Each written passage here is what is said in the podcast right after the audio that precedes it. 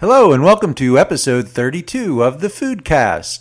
I'm Davey H., and this episode is simply just too much of a good thing.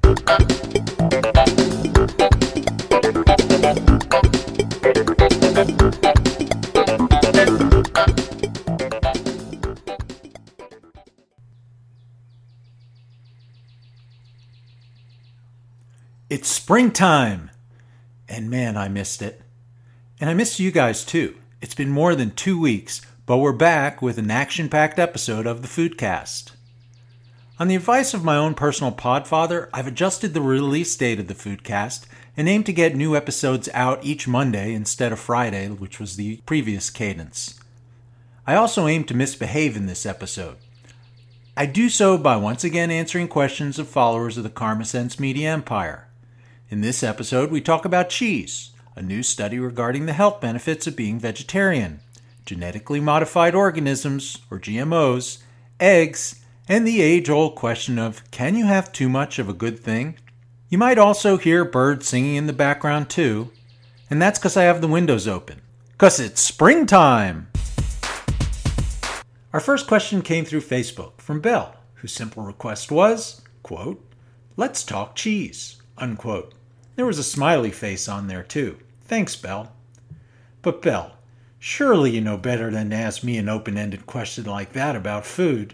Especially today of all days, National Grilled Cheese Sandwich Day, which falls on the 11th day of the month of April, which is National Grilled Cheese Sandwich Month. I could devote a couple of episodes just on cheese. Crap, I could fill an entire episode just on one variety of cheese. Hello and welcome to this episode of the Foodcast. I'm Davey H., and this is the Limburger episode. But no, not here. That's in the queue for a future episode of the Foodcast. Fortunately, Belle, you and I have a history, so I know the kind of things you're interested in. I assume your question's about cheese and its relation to healthy eating. Because there's a lot of misinformation out there, and it's about time we approach the topic with some karma sense. So here we go. Cheese and health. There are a lot of reasons people have for avoiding cheese. Maybe you don't like it. Well, that's cool. There are no special nutrients in cheese that you can't get from other foods. Maybe you're a vegan. If so, you've come to that decision for whatever reason you have. You believe that skipping animal products is better for some combination of your health, the planet, or your spirit, and however you apply that rationale to meat, eggs, and other dairy products certainly applies to cheese too. The Foodcast often challenges the notion that avoiding animal products is healthier, more sustainable, and more humane, but not to convince vegetarians and vegans otherwise. I do it simply to better understand people's conviction and decision-making process. I really don't know the answer. They may be right, they may be wrong. I'm trying to figure it out myself, so I kind of push on the concepts to see where it'll take me, if it'll give me any more insight.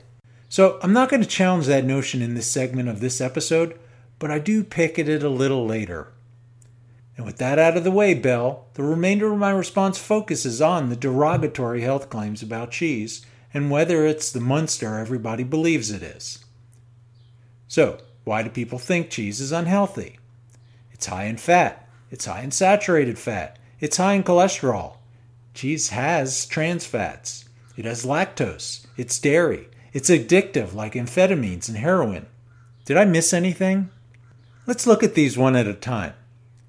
Cheese is high in fat. It's true. In the scheme of things, unless you're eating low-fat cheese, the cheese is going to be higher in fat than many other foods. But having the virtue of low fat doesn't make a food nutritious. Lucky Charms cereal may be low in fat and magically delicious, but they're not all that healthful. Longtime listeners of the Foodcast know that fat in the diet isn't the enemy. Fat's an essential part of the diet and contributes to your health. Conventional wisdom is coming around to this. The 2015 Dietary Guidelines for Americans make a tacit nod to this evolving philosophy, and I predict that in 2020, the nods will become less tacit, whatever that means. Is that a free pass to eat all the fat in the form of cheese that you want? No. Fat is high in calories, and cheese is low in many essential nutrients. Making cheese the center of your diet would probably make you heavier, sicker, and constipated. Maybe it's just me, but that doesn't sound like a fun way to go through life. But the fact that cheese contains fat is not in itself a good reason to avoid eating cheese. Ah, but you say, Davey H., it's not just any fat in cheese, it's saturated fat, and saturated fat is bad for your heart. Well, I beg to differ, and I do so knowing full well that it's impolite to beg. Despite the prevalence of this myth, the evidence that consuming saturated fat leads to heart disease is weak. In fact, there's some evidence that consumption of moderate amounts of saturated fat is heart protective. That's right, heart protective. How do you like them apples? And speaking of apples, if you've never enjoyed a crisp cold apple with a slice or two of extra sharp cheddar cheese, you're really missing out. And it's even better when you combine them into a grilled cheese sandwich. Go ahead, it's National Grilled Cheese Sandwich Month. Unless you're not listening to this until May, in which case, switch the apple with strawberries since it's National Strawberry Month, and they work in a grilled cheese sandwich too. But I digress. Much like the defense's case in My Cousin Vinny, the saturated fat issue does not hold water. Ms. Vito, please answer the question. Does the defense's case hold water? No. The defense is wrong. Then, what about the cholesterol issue? Again, it's true. Cheese is high in cholesterol. But take all the undue shade that you see thrown at saturated fat and multiply the unduitude, a word that I just made up but should exist, multiply the unduitude by 10. No, dial it up to 11. Here's why. First, take a look at how the healthcare industrial complex advice on cholesterol has evolved over the years. Some of you may be old enough to remember when there was only one type of cholesterol, and it was bad. Then we learned that there's a bad cholesterol, so-called LDL, and good cholesterol, also known as HDL. And now the dirty little secret is that there is a good, bad LDL and a bad, bad LDL that wellness nerds like me know about, but that the general health establishment isn't ready to talk about. You put that long, sad tale together, and you realize our knowledge on cholesterol is really still evolving. But there's another reason dietary cholesterol is probably something we don't need to worry about, and that is your body needs cholesterol, and in the absence of cholesterol in the diet, it makes its own. High cholesterol is usually the result of some other dietary or physiological issue. If you have high cholesterol and your doctor has you worried about it, you could try eating foods lower in cholesterol and see if it helps your numbers, but for so many of us, it's just not something to worry about. It's another thing the 2015 Dietary Guidelines for Americans reflects when it says not to worry so much about how many eggs you eat. Next is the trans fat claim. Trans fat is something I've always railed against as one of the few things people have in their diet that they really have to dump. And I'm sorry to say that cheese does have trans fat. And not just your fake cheese like Kraft American slices, Velveeta, or that stuff that comes in a spray can, but your fancy brie, camembert, and Humboldt fog.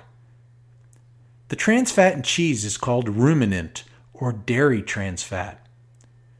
Unlike trans fat found in processed foods, which are unsafe at any speed, ruminant trans fat have health benefits when eaten in small amounts.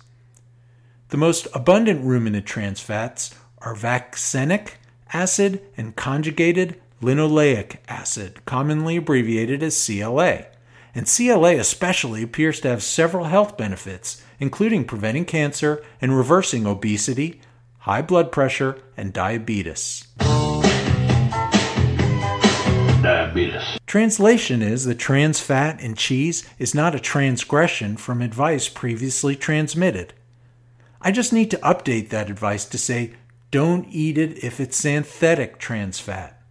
If you see trans fats in the nutrition facts of your food, but don't see partially hydrogenated oils in the ingredient list, you're probably okay. So we covered a lot already. Let's just summarize all the information about cheese and fat by reviewing the advice in the Karma Sense Eating Plan, which is available wherever book-like entities are sold and from which I donate all profits to Alice's Kids. Eat good fats daily and balance a variety of good fats. Cheese is high in one of those good fats, saturated fats. While saturated fat is a good fat, most of us eat too much. So the fat content of cheese shouldn't scare you away. Just don't overdo it, and make sure you're getting enough monounsaturated fat in your diet too, from such sources as olive oil, as well as omega-3 polyunsaturated fats from fish, or flax, or walnuts, or seaweed, or other sources you can learn about in the Karma Sense Eating Plan or on the Google machine if you're feeling frisky and don't want to help Alice's kids. How much is overdoing it? Tough to say, but I'll give it a whirl when I answer another question later in this episode. But for now, let's move on to some of the other things about cheese that may sound scary, but aren't really. Lactose. Unlike the fat-like substance we've discussed thus far, lactose is a carbohydrate, a sugar. Lactose is milk sugar, and it's found in the milk of mammals, including human breast milk. So, obviously, lactose in itself can't be bad. It is bad for some people who are born with or develop lactose intolerance, the inability to produce the enzyme lactase, which is needed to digest lactose. If you're not one of those people who is lactose intolerant, you don't need to worry about lactose. If you like to worry anyway, you can limit your lactose exposure and still eat cheese by choosing aged cheeses, which only have trace amounts versus fresh cheese that is regular lactose lounge. Aged cheeses include brie, blue cheese, cheddar, Swiss, and many of the harder cheeses. Fresh cheese is loaded with lactose, and it includes feta, mozzarella, ricotta, and those fake cheeses, American, Velveeta, and the stuff in a can. Next, you have the belief that dairy products are just inherently bad. And this is true if one has a milk allergy. Unlike lactose intolerance, the inability to digest the carbohydrates in milk, a milk allergy is a reaction to the protein in milk, which the body views as a foreign invader and sends its own little mother-of-all bombs towards in the form of an immune response. For the 97% of us who are not allergic, dairy is not inherently bad. There are widespread claims of dairy being inflammatory, and chronic inflammation is one of those things we should all be worried about. It appears, however, that the inflammatory response to dairy varies widely from person to person, which means it probably depends on all 6 of those KarmaSense factors that impact your health: genes, physiology, physical activity, other parts of your diet, your mindset or attitude, and your physical environment. If you have any of the signs of chronic inflammation, such as obesity, diabetes, or other metabolic issues, it may not hurt to try a dairy fast and see what happens. But, you say, humans were not meant to consume the milk of other species. Our paleo ancestors didn't do it. Seemed to work out for them.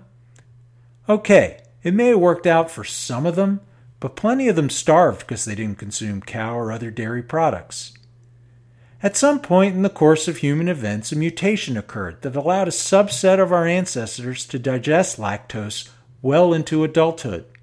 During famine years, that meant that people who had access to cows, for example, could get a renewable source of protein, milk, without having to kill off an ever-dwindling herd for food. This is a process known as evolution. It's a good thing. I never really get when people argue that you shouldn't eat dairy products from other species, but are fine with eating the flesh that manufactures that dairy product. I'm not being difficult, I just can't make heads nor tails over that distinction. One final concern about cheese, and I'll shut up on this topic. Cheese is addictive. I learned in episode 18 of the Foodcast, the vegan episode, that cheese contains morphine, or a morphine-like product that's equally addictive. Since then, I've seen that claim more and more in such infallible sources as Facebook, where I learned that cheese not only contains a morphine-like substance, but it also contains speed. Who needs a neighborhood dealer when you can just go to the cheesemonger? Well, apologies to my episode 18 guest, Remy Rory, but I don't buy it. I love you, man, but I don't buy it. The speed claim comes from the fact that cheese is a source of phenylethylamine. Sounds scary, and the Facebook link even says, "Good rule of thumb, if you can't pronounce a word, much less spell the word, then you shouldn't risk putting it in your body." And that's not a bad rule. But it's an oversimplification, because I find nicotinamide riboside harder to pronounce than phenylethylamine. But if I don't eat enough nicotinamide nicotinamide riboside, I'm likely going to develop dementia. Because nicotinamide riboside, I'm getting better, is also known as vitamin B3, and it's essential to your health. Phenylethylamine, see, it just rolls off the tongue. Anyway, phenylethylamine helps stimulate the production of dopamine and serotonin in your body, and these make you feel good. Among other things, they help prevent depression. You could choose to skip cheese to avoid an overdose of phenylethylamine, but you better skip beans, nuts, seeds, and other sources as well. Oh yeah, and chocolate. Stop eating that too. The morphine claim comes from the fact that cheese contains a protein called casein, which your body converts to casomorphins, which bind to the opioid receptors in your brain. What I learned from Remy is literally true. Casomorphins are very weak forms of morphins. They are in no way mighty morphins. And the process of digesting cheese in the gut and having those casomorphins circumnavigate the bloodstream and find their way in the brain is so convoluted, it looks like one of those family circus cartoons where mom sends Billy on an urgent errand. Sorry if you don't know what I'm talking about. I'm old. If you're curious, check the show notes. At the end of the day, a slight nod to Mike Teal, for you Mike Teal fans out there, you can't eat enough cheese to get an addicting level of opioids in your system. That's not a dare, mind you. It's a fact. You can eat enough cheese for that to happen. If cheese is addictive, it's because it's freaking delicious. Beyond delicious, it's nutritious in that it's a great source for protein, vitamins, and minerals, and it has direct health benefits, including the expected skeleton-strengthening features of calcium and the less expected heart-strengthening features of the vitamins and proteins it contains. Proteins including the casein, which the body converts to casomorphins, but which also lowers blood pressure. And well, that's about enough cheese talk for one episode of the Foodcast not dedicated to cheese. Thanks so much for your request. Imagine what a cheese-dedicated episode might be like. For example, I made it through this whole segment with only one cheese pun. Do you think I'd be able to show that kind of restraint for a full 45 minutes or so?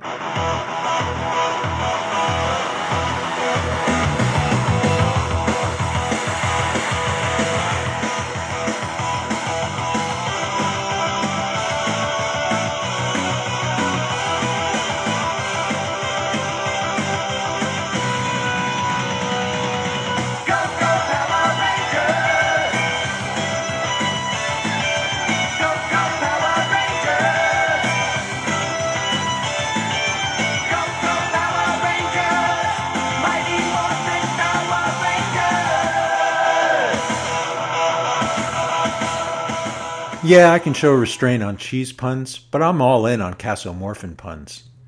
Anyway, it's time to circle back to a comment I made in the cheese segment regarding vegans and whether their lifestyle is superior when it comes to promising health, sustainability, and being more humane.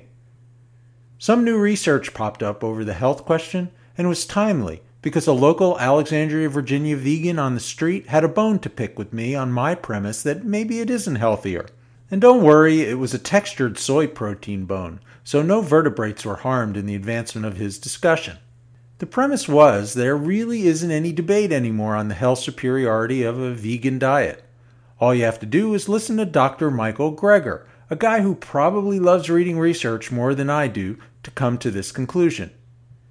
If you don't know Dr. Greger, he runs a site called NutritionFacts.org, and he's prolific on YouTube with videos that, among other things, promotes the avoidance of animal products as food by presenting the latest research in an accessible and not too heavy-handed way. I love Dr. Greger, a reaction you should expect from one nebbishy research-obsessed geek who wants to make wellness accessible and not too heavy-handed, to another. But in my opinion, Dr. Greger is guilty of a bit of cherry-picking. He gloms onto the research that supports his point of view and conveniently ignores any data that contradicts. And to support my opinion, I've managed to do a bit of cherry-picking on my own.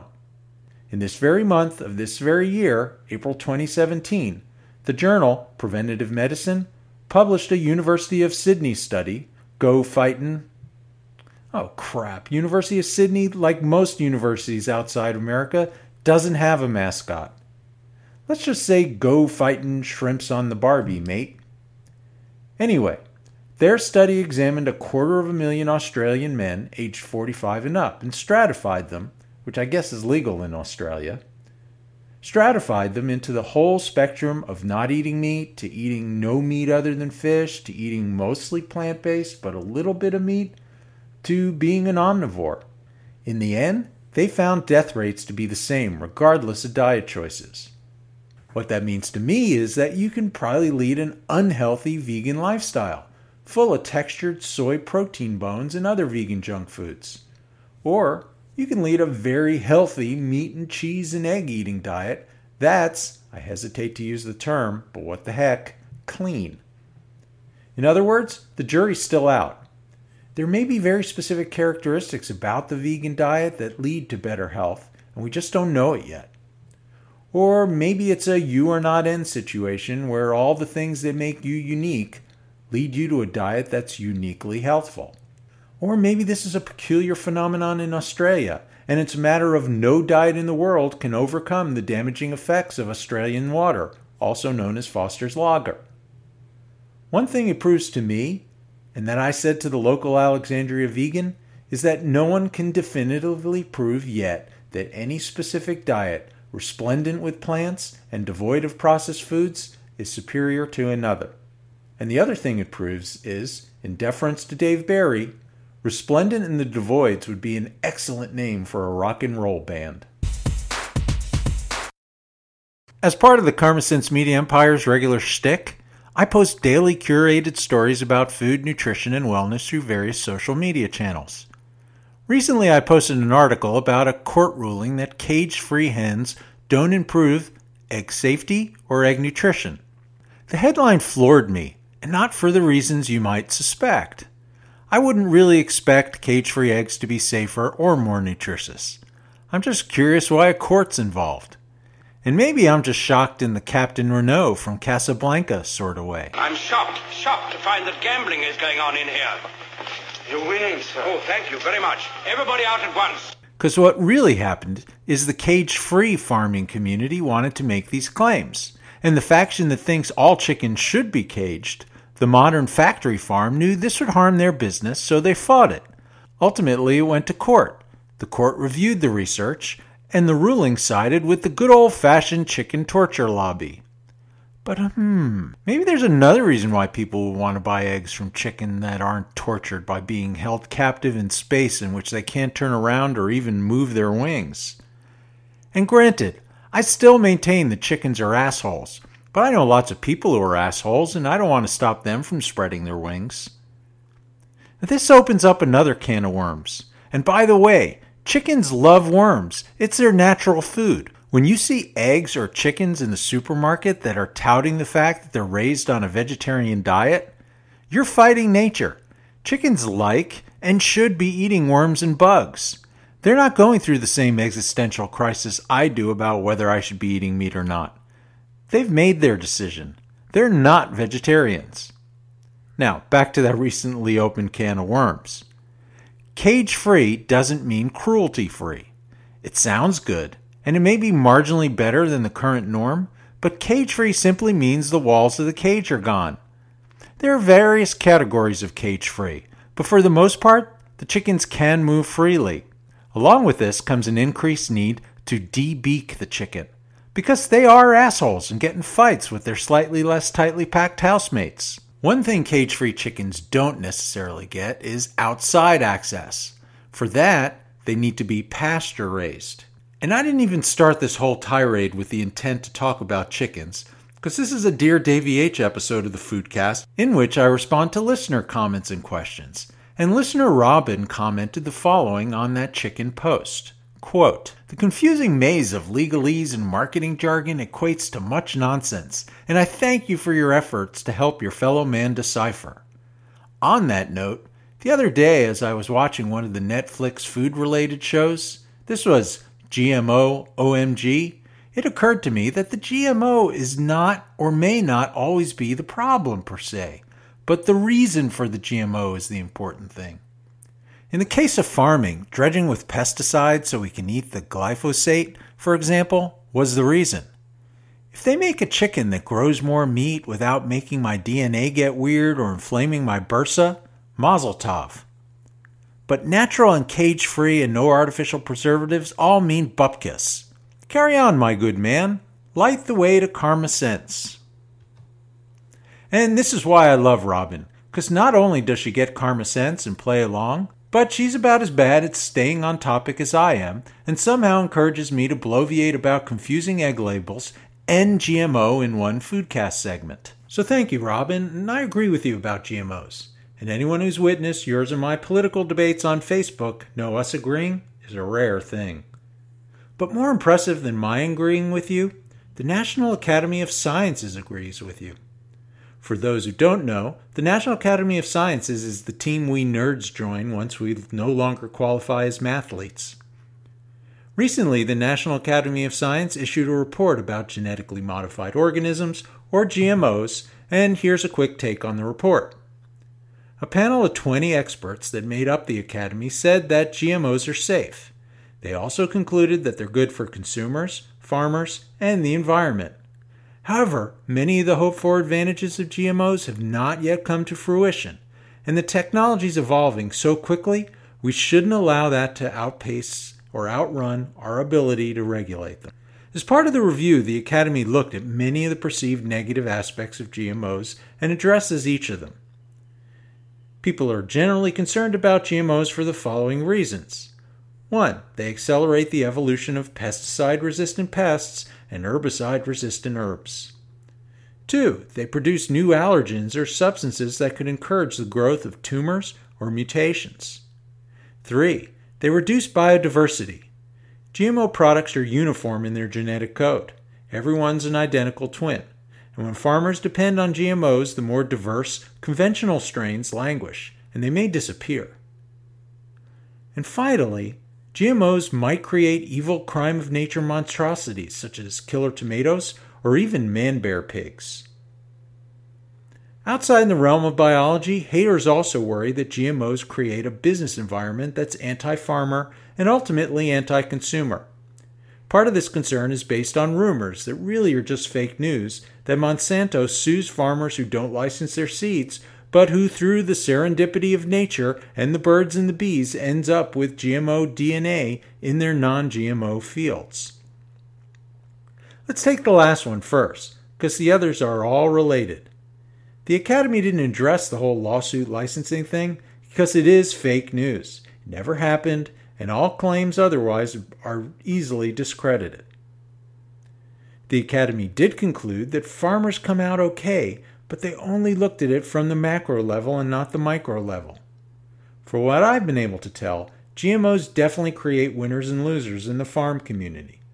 The losers are usually the smaller, low-income farmers who can't afford the licensing fees and regulations demanded by the patent-holding seed manufacturers. Essentially, they lose their ability to compete, and this threatens access to food in the places that are at greatest risk for hunger. The other concerns, the biological ones, all have to do with the law of unintended consequences. And this is probably the most controversial conclusion in the Academy report. That is, that there is no substantiated evidence that GMOs damage our health or the environment. GMO corn, soy, canola, and cotton are all real versions of corn, soy, canola, and cotton. This claim is based on the review of hundreds of studies that looked at potential links to cancer, obesity, digestive issues, kidney diseases, and allergies. The report notes that GMOs have been part of the American diet for decades, while Europeans have been able to avoid them. However, the trends in all of those potential negative side effects are virtually the same in both locations. The trends are going in the same direction when controlled for other factors other than GMOs. But the National Academy of Sciences does not give GMOs a free pass in perpetuity. First, they concede that the introduction of new genetic combinations could introduce substances that can cause allergies. Second, they acknowledge the existence of evolution. They think it's a real thing, and that the creation of herbicide-resistant crops can lead to superweeds. Now, I get it. The idea of superweed may be attractive to some people, but superweed isn't really what you think. Finally, The report recommends that regulations for GMOs be strengthened and evolve with the times. Genetic engineering isn't a static science. Progress marches on. New technologies, such as CRISPR, the very sound of which gives me the munchies, puts gene editing tools in the hands of every college freshman. And with that, maybe that kind of superweed is a possibility. Furthermore, careless use of GMOs in the field could lead to those pesticide-resistant pests and herbicide-resistant herbs. And no, not that kind of herb. In other words, the law of unintended consequences remains an issue. Finally, the Academy is milquetoast about one subset of regulations, GMO labeling and the consumer's right to know. They limit the discussion to acknowledging that there is a debate going on whether to label GMO products and that the debate should be allowed to play out. In the U.S., it has played out, and it's a half-assed solution. It's a start, and lucky for you, it's beyond the scope of this discussion. What does this all mean from a KarmaSense perspective? 1. Genetically engineered foods have great promise to address many problems in the world, including, of course, malnutrition and hunger. 2. To date, the biggest commercial applications haven't been used this way. The technology is applied to maximize production of commodity crops that are then primarily used for purposes such as fuel or to create ultra-processed junk food for people who have the means to be more selective in what they eat. 3. Research shows that the current goal to maximize production hasn't come to fruition. So far, GMO crops have not created significantly more food than non-GMO varieties. GMOs lose the productivity argument. 4. Regardless, people have the right to know whether what they eat contains GMO ingredients. Big Food's attempts at squashing labeling requirements is self-serving bullcrap. 5. On the flip side, some people accept the science of GMOs, that is, that they're safe, but they still resist because of that law of unintended consequences. They're not convinced the regulation can ever be enough. And it's a fair concern, because we know from multiple examples that adding species of plants and animals to an ecosystem that did not previously support them can wreak havoc on the environment. But it's also important to note that inventing a technology and not using it also has unintended consequences. And there you have it, Robin. But wait, what were we talking about again? Which came first, the GMO or the egg? I gotta lay off the superweed. Another topic I foreshadowed in the cheese discussion was an exploration of serving size amounts. Trini asks, how much is too much of a good thing? Too much peanut butter, too much cheese, but how much? And if you skip a day, can you have more the next, or is every day separate? How much is too much olive oil? I'm not talking about gaining weight, but just for health. Too much avocado, too many greens, too much protein. There's an old wives' tale regarding kidneys issues. And how many carrots to get keratinitis? Wow, Trini, I love that question. I can't answer it, but I love it. And you know why I can't answer it? It's all Crazy Joe Davola's fault. You know, Crazy Joe Davola from Seinfeld? In Seinfeld, Crazy Joe Davola is a writer for NBC who suffers from mental problems. He blames Jerry for misfortunes, dated and stalked Elaine, and he attacked Kramer. Crazy Joe is a fictional character named after a real-life TV producer named Joe Davola. Not crazy, just Joe. The real Joe Davola developed hit shows such as In Living Color and Spin City. His first show was a game show on MTV called Remote Control. Adam Sandler, Colin Quinn, and other well-known comedians got their first break on that show. Remote Control was the first original, non-musical program ever shown on MTV, and we all know what happened next. Video may have killed the radio star, but Joe Davola killed the video star. MTV went from music television to reality show television. MTV used to have hosts throughout the day they called VJs, video jockeys, a takeoff on radio disc jockeys. You may remember the names of some of those VJs.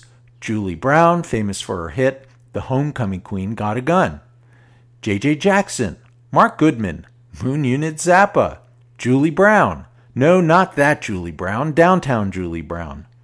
Nina Blackwood, Adam Curry, and my personal crush, Martha Quinn. But with the de-emphasis of videos on MTV, VJs became redundant and were picked off one by one like red shirts in Star Trek. Many of these VJs found greener pastures, and one in particular, Adam Curry, became heavily involved in a new broadcasting medium called podcasting. Curry was so early into the podcasting game that he's often referred to as the Pod Father.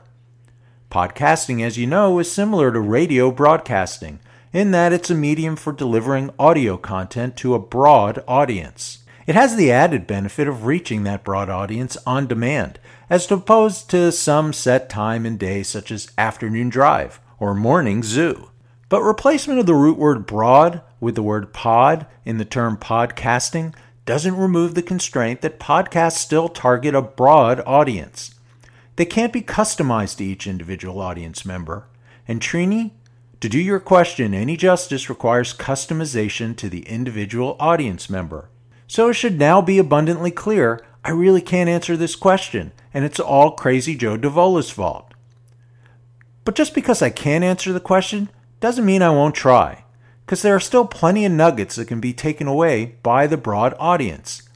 And you can blame that ability on the Karma Sense Eating Plan, a broadcast medium in book form that gives readers the tools to create an individually customized plan to be happier, healthier, and, oh yeah, save the world! The Karma Sense Eating Plan has a section entitled Plan that provides resources to reach those lofty, happy, healthy, world-saving objectives. And it all starts with defining your desired destination, acknowledging your priorities and constraints, and using those to articulate your goal. Because as Yogi Berra purportedly said, if you don't know where you're going, you might not get there. Trini, knowing where you're going is key to getting your question answered. Because the answer to how much is too much of a good thing is dependent upon your destination and varies based on the content and specificity of that destination. I'd give a completely different answer if your goal is just about being healthier versus losing weight versus attaining single-digit body fat composition versus breaking the world record in consumption of Oreos eaten in 5 minutes, which, by the way, was 78. Think about that. That's more than 15 Oreos every minute, or one every 4 seconds. Now, Trini, since you've eliminated the desire to lose weight in at least one part of your question, and since there are only a few people around who have the desire and drive for either single-digit body fat or eating a literal crapload of Oreos, the Karma Sense Eating Plan does give some guidance on how much is too much for Gen Pop, and it does so in the form of its 5 eating mantras. Number 1, eat slowly and stop before you're full. If you're able to master the second half of that mantra, stop before you're full, and the rest of your diet is balanced, you probably don't have to worry about eating too much of anything, especially if you adopt mantra number 2 and 3. Mantra number 2 is eat protein in every meal. For a woman, that means eating about a palm-sized portion of protein in each meal, and for a man, it means 2 palms worth. That protein will keep you feeling full, make sure you maintain muscle mass, keep your metabolism revving, and do other magical things that won't harm your kidneys unless your kidneys are already unhealthy, in which case follow doctor's orders. Eating more protein than that in a meal is of limited value since your body has an upper limit of the amount of protein it can use at any one time. Mantra number 3 is eat more vegetables and fruits. If you eat a large variety of the rainbow of vegetables and fruits, you'll never have to worry about too much. You're aiming for 8 to 10 fist-sized portions a day. That's a lot, so take stock of what you eat now, and see if you can pump it up by 1 or 2 servings. The benefit of doing this is a lot of healthy fiber and the richest possible source of vitamins, minerals, and phyto thingies than you can get from any other source of food. And tying this one back to your specific question about carrots and carotenosis, which is a result of too much carotenoids in the diet and manifests itself by an orange or yellow tone in the skin, it is a possibility, but not a probability if you do in fact eat plenty of plants that are purple, red, green, and white, as well as whole grains and quality sources of protein.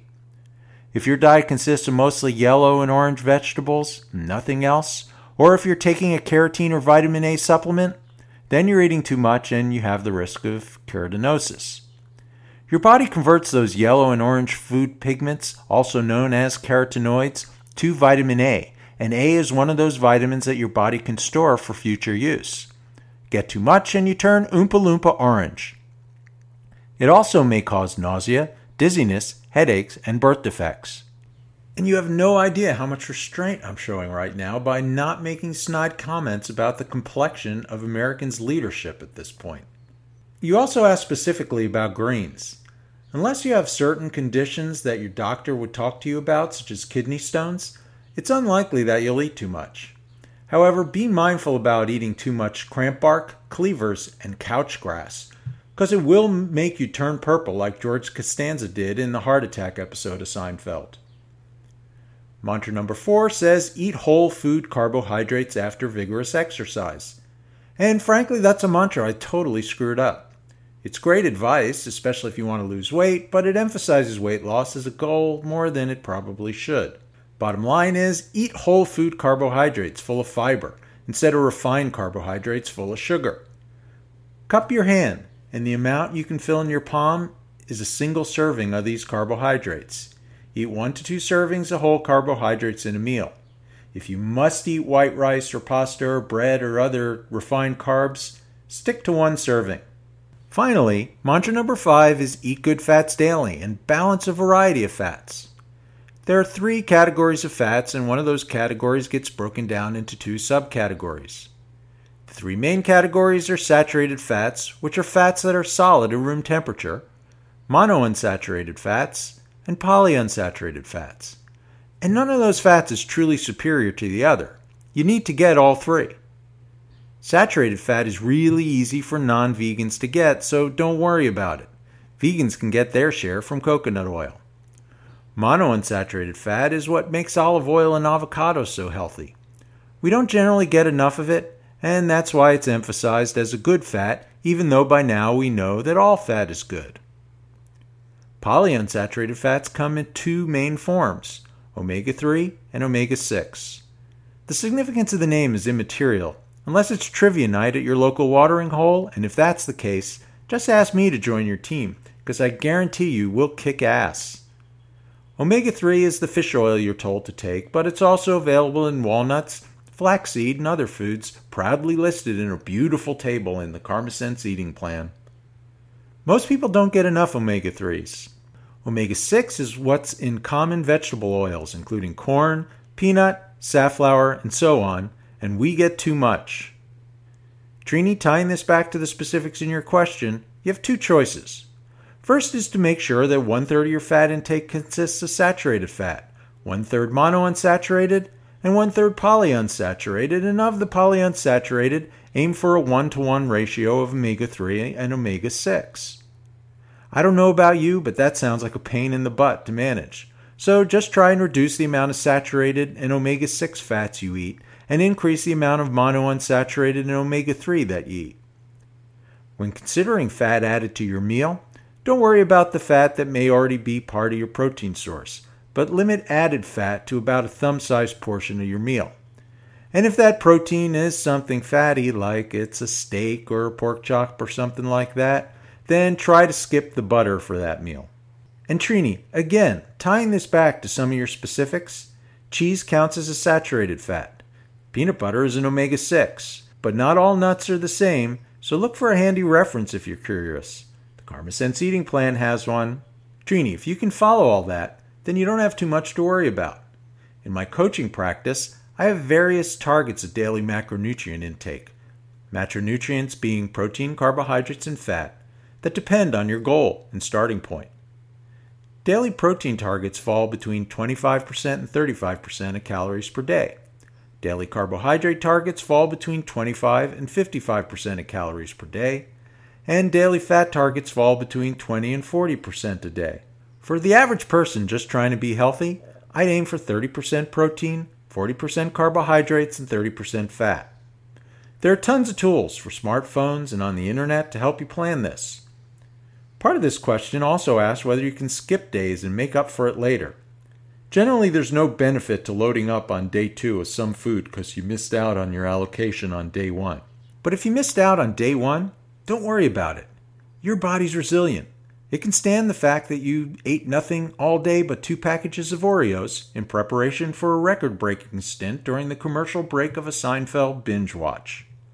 If, between those tools and this advice, or the more in-depth advice in the Karma Sense Eating Plan, you still need help, talk to your friendly neighborhood health coach, or skip ahead and go right to him immediately, because he does get lonely.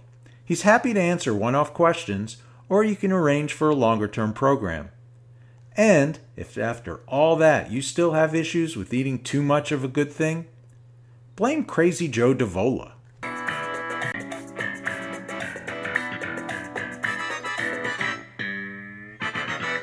And that wraps up another episode of the Foodcast. I hope you did something fun while I was out on assignment. Mrs. H. and I sure had fun mucking about Wales and Ireland. The weather was uncharacteristically beautiful, and we had the chance to explore the region's history, culture, nature, and of course, food. We made some new friends and connected with some old, including the winner of the 1981 Slim Whitman lookalike contest. It was a near-perfect vacation, but it did include some work too, and I hope to share the fruits of our labor sometime within the next year. I want to thank you, as always, for supporting the Foodcast. I also want to thank Belle, Robin, and Trini for this week's topics. If you want to support the Foodcast, there's a real easy way to do it. Just mosey on over to the Karma Sense Foodcast iTunes page and submit a review. Until next time, remember that it is springtime. And remember what your old pal Slim Whitman always said.